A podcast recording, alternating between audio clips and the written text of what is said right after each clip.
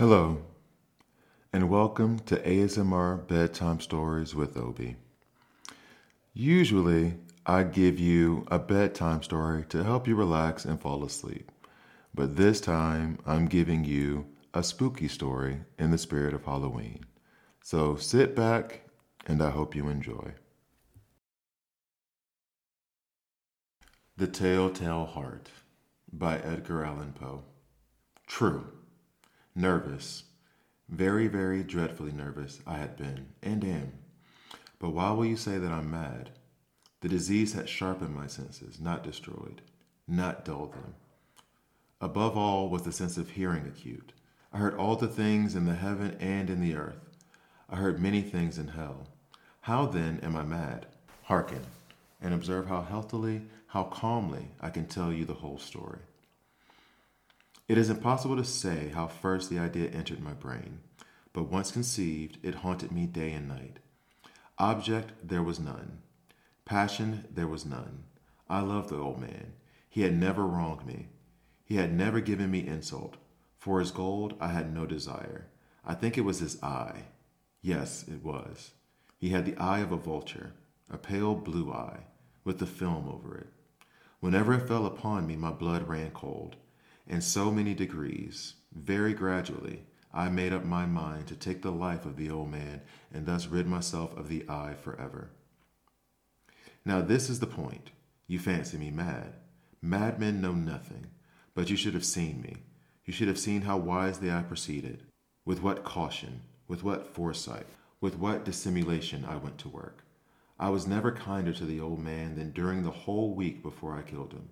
And every night, about midnight, I turned the latch on his door and opened it. Oh, so gently. And then, when I had made an opening sufficient for my head, I put in a dark lantern, all closed, closed, that no light shone out, and then I thrust my head. Oh, you would have laughed to see how cunningly I thrust it in. I moved it slowly, very, very slowly, so that I might not disturb the old man's sleep. It took me an hour to place my whole head within the opening so far that I could see him as he lay upon his bed. Ha! Huh. Would a madman have been so wise as this? And then, when my head was in the room, I undid the lantern cautiously, oh so cautiously, cautiously, for the hinges creaked. I undid it just so much that a single thin ray fell upon the vulture eye. And this I did for seven long nights, every night, just at midnight. But I found the eye always closed, and so it was impossible to do the work. For it was not the old man who vexed me, but his evil eye.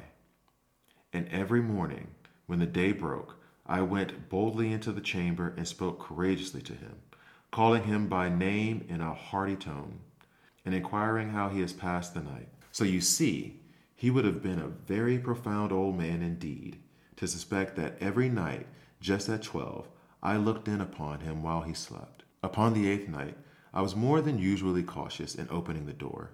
A watch's minute hand moved more quickly than did mine. Never before that night had I felt the extent of my own powers, of my own sagacity. I could scarcely contain my feelings of triumph. To think that there I was, opening the door, little by little, and he not even to dream of my secret deeds or thoughts. I fairly chuckled at the idea, and perhaps he heard me, for he moved on the bed suddenly, as if startled. Now you may think I drew back, but no. His room was as black as pitch with the thick darkness, for the shutters were close fastened through fear of robbers and so I knew that he could not see the opening of the door, and I kept pushing it on steadily, steadily. I had my head in and was about to open the lantern when my thumb slipped upon the tin fastening, and the old man sprang up in bed, crying out, Who's there? I kept quite still and said nothing. For a whole hour I did not move a muscle, and in the meantime I did not hear him lie down. He was still sitting up in the bed listening, just as I have done, night after night, hearkening to the death watches in the wall. Presently I heard a slight groan, and I knew it was the groan of mortal terror. It was not a groan of pain or of grief, Oh no, it was the low, stifled sound that arises from the bottom of the soul when overcharged with awe. I knew the sound well. Many a night, just at midnight, when all the world slept, it was welled up from my own bosom, deepening, with its dreadful echo, the terrors that distracted me. I say I knew it well. I knew what the old man felt and pitied him, although I chuckled at heart. I knew that he had been lying awake ever since that first slight noise, when he had turned in the bed. His fears had been ever since growing upon him. He had been trying to fancy them causeless, but could not. He had been saying to himself, It is nothing but the wind in the chimney. It is only a mouse crossing the floor. Or, it is merely a cricket which had made a single chirp. Yes, he had been trying to comfort himself with these suppositions, but he had found all in vain. All in vain because death, in approaching him, had stalked with the black shadow before him and enveloped the victim. And it was the mournful influence of the unperceived shadow that caused him to feel, although he neither saw nor heard, to feel the presence of my head within the room. When I had waited a long time, very patiently, without hearing him lie down, I resolved to open a little, a very, very little crevice in the lantern. So I opened it. You cannot imagine how stealthily, stealthily, until, at length, a simple dim ray like the thread of the spider, shot out of the crevice and fell full upon the vulture eye. It was open, wide, wide open, and I grew furious as I gazed upon it. I saw it with perfect distinctness, all a dull blue, with a hideous veil over it that chilled the very marrow in my bones. But I could see nothing else of the old man's face or person, for I had directed the ray as if by instinct, precisely upon the damned spot. And have I not told you that what you mistake for madness is but over acuteness of the sense? Now, I say, there came to my ears a low, dull, quick sound, such as a watch makes when enveloped in cotton. I knew that sound too. It was the beating of the old man's heart. It increased my fury as the beating of a drum stimulates the soldier into courage.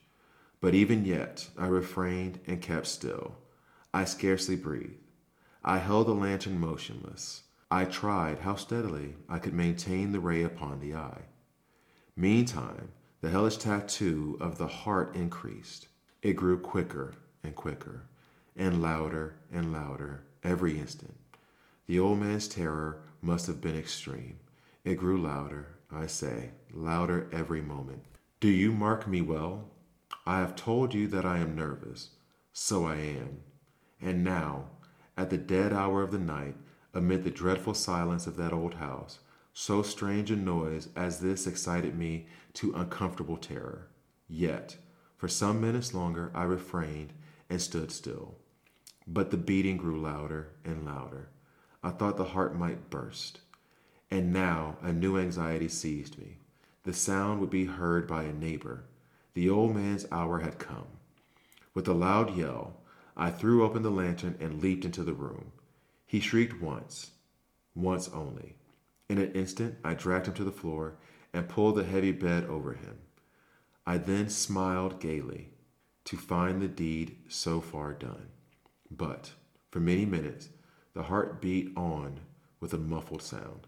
This, however, did not vex me. It would not be heard through the wall. At length it ceased. The old man was dead.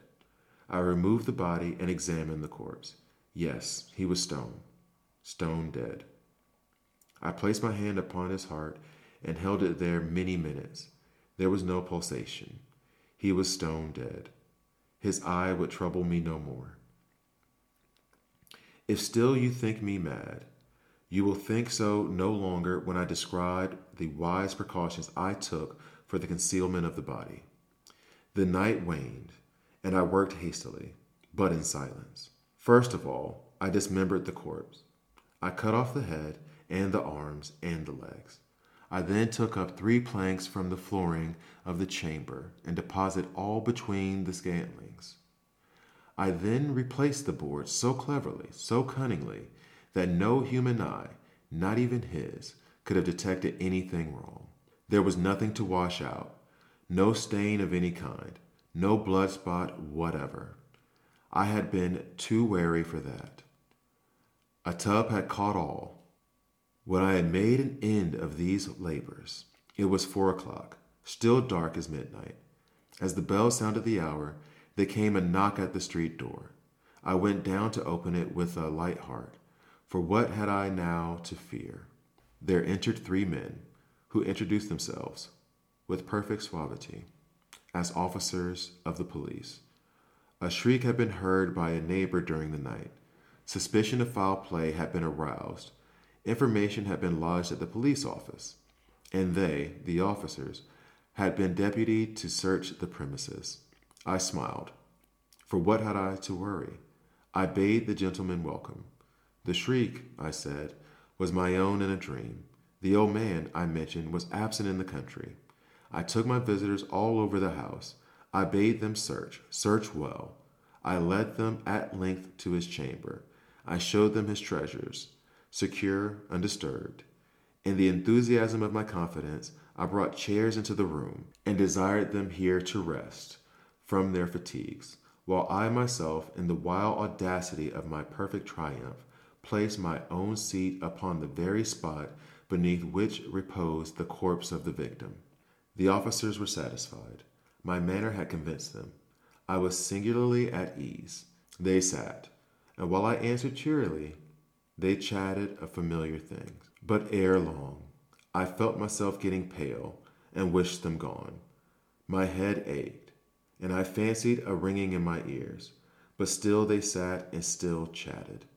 The ringing became more distinct. It continued and became more distinct. I talked more freely to get rid of the feeling, but it continued and gained definitiveness until, at length, I found that the sound was not within my ears. No doubt I now grew very pale, but I talked more fluently and with a heightened voice. Yet the sound increased, and what could I do? It was a low, dull, quick sound, much such a sound as a watch makes when enveloped in cotton. I gasped for breath, and yet the officers heard it not.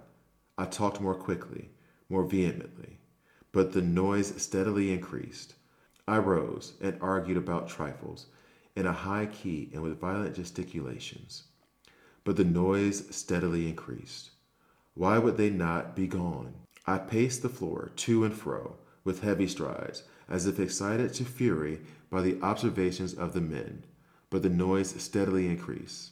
Oh God! What could I do? I foamed, I raved, I swore.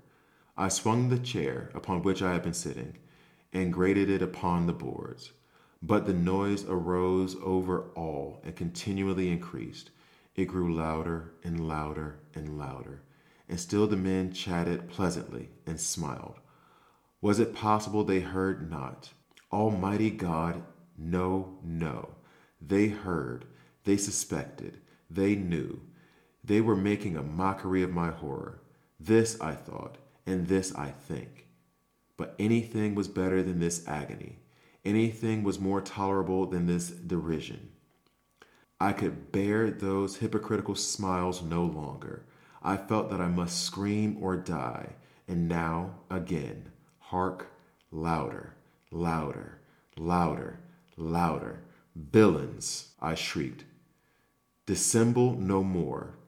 I admit the deed. Tear up the planks. Here, here. It is the beating of his hideous heart. Please remember to subscribe, rate, and review, and help support the channel. It is greatly appreciated. Until next time.